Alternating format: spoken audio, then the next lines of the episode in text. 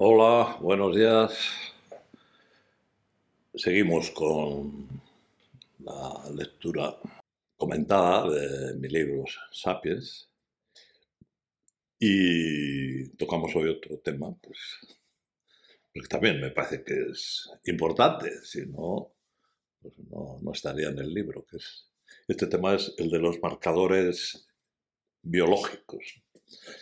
¿Qué es un marcador biológico? Pues es lo que garantiza que eh, ese organismo que está produciendo los síntomas pues tiene una enfermedad. Le, hemos pillado dónde está el problema de la enfermedad.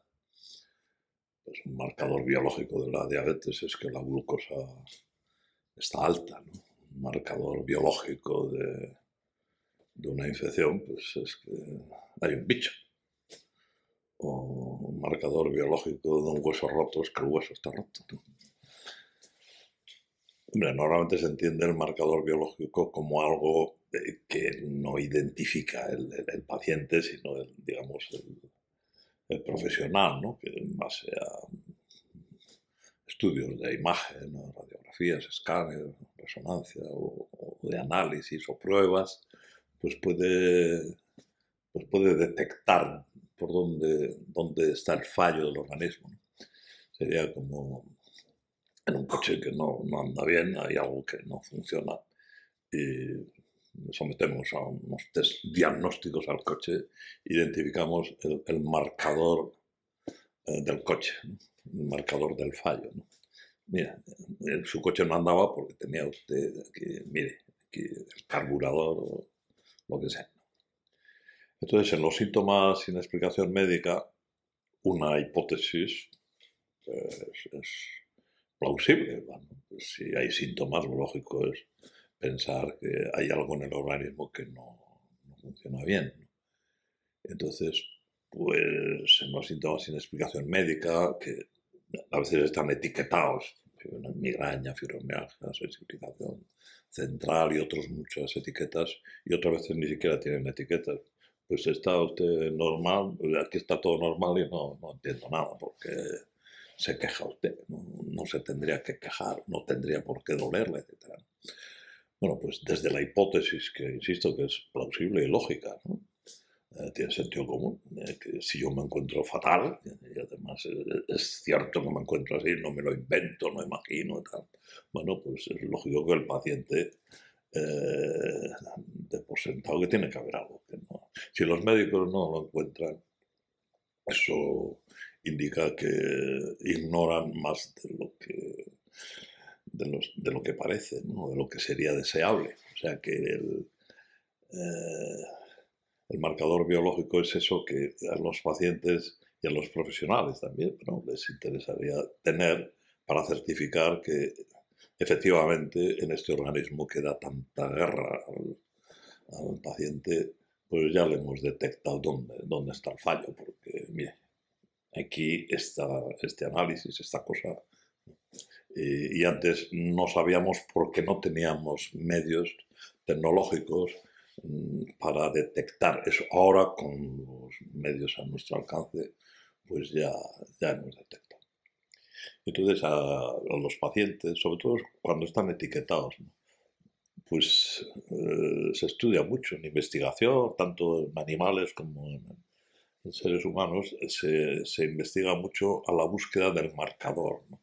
Se hacen resonancias magnéticas funcionales, se miden volumetrías corticales, eh, todo, toda la sofisticación eh, disponible pues, se aplica en investigación, no, no, en el día a día de la práctica clínica. Y entonces surgen datos, muchos, cada vez más, eh, a la hora de comparar un grupo de pacientes, por ejemplo, con migraña, respecto a los que no tienen migraña. se están haciendo grupos, el de afectados y el de grupo control.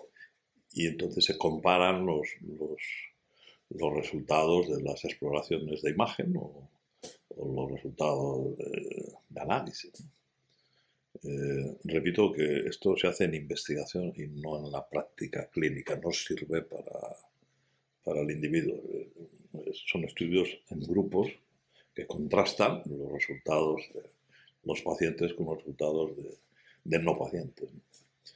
Y entonces hay, hay resultados, o sea, eh, no sé, pues si se mide el volumen de, de una parte del cerebro en los pacientes con dolor crónico, eh, y se compara con esa misma zona cerebral respecto a los grupos de control, pues se ve que hay una disminución o un aumento de actividad en unas zonas determinadas del cerebro o incluso ha perdido volumen esa zona.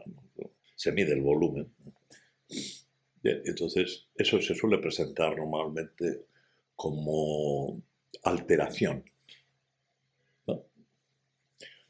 Por ejemplo, eh, pues los pacientes con con migraña, pues eh, tienen un aumento del CGRP, que es un neurotransmisor, eh, en el líquido cefalorraquídeo.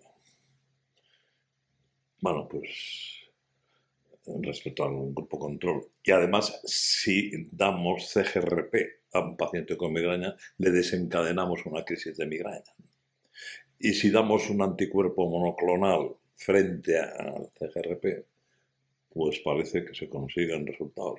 Entonces parece que la evidencia eh, es que eso es un marcador de la migraña. CGRP es una molécula, un péptido. Pues, pues no, no es un marcador biológico de enfermedad, es un marcador biológico de estado del organismo, un organismo que está en alerta protección, porque hay una evaluación de amenaza aunque sea errónea, esa evaluación es la que está haciendo funcionar el organismo. Bueno, pues un organismo en estado de alerta, protección, o un organismo que no activa, eh, no motiva al individuo a la, exploración, es decir, una falta de desmotivación, llamémosle depresión, pues si miramos también los datos de imagen, los datos moleculares, etcétera, eh, pues, pues los comparamos con un grupo control, pues acabaremos detectando eh, medidas o valores de lo que estamos comparando entre los que tienen la etiqueta y los que no la tienen, porque no hay un mundo eh, inmaterial por ahí. No hay más que células, espacio extracelular, las células se comunican entre sí con neurotransmisores y hay, hay efectos de, de los estados del organismo. Si hay un estado cronificado de, determinado, ¿no? de alerta o de, lo que sea, pues eso tiene una correlación que se expresa eh, en imagen o en análisis o en pruebas funcionales o en test psicológicos o en lo que se quiera. Eh, si, si, hay algo que tiene tanta, tanta potencia como que está produciendo síntomas eh, no deja vivir al individuo, invalidez, y un modo determinado de procesamiento de, la información, utilizando la metáfora de los computadores, etc. Es lógico que eso tenga una, traducción en, en, eso que se encuentra, pero eso sería un marcador biológico no de enfermedad, sino de estado de organismo, de estrategia de organismo, o de evaluación de ese organismo respecto a, a, las consecuencias que la, actividad normal de un, individuo pues tendría sobre, sobre ese organismo y entonces eso hace que el organismo active recursos que no tendrían que estar activados o modos de gestionar al individuo, la conducta del individuo, que no tendrían que estar. Pero eso no son, no son marcadores de enfermedad, son marcadores de organismo, de estado evaluativo. Eh, o sea que hay que andar un poco con cuidado porque muchas veces, como cuando uno está, tiene una situación tan, tan dramática como la de los síntomas sin explicación médica, y, eh, en el fondo eh, necesita que se encuentre dónde está la clave de la enfermedad, necesita el marcador biológico, por varios motivos. Uno, para que le crean que que está padeciendo los síntomas, para poder presentarse en sociedad con la misma dignidad que se presentan los que tienen enfermedad identificada biológicamente.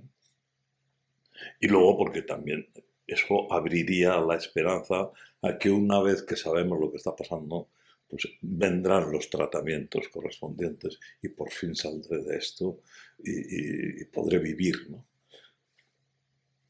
Eh, suena plausible, eh, tiene lógica, el paciente que, que, se instala en esta esperanza, en, este, en esta expectativa, es comprensible, desde luego.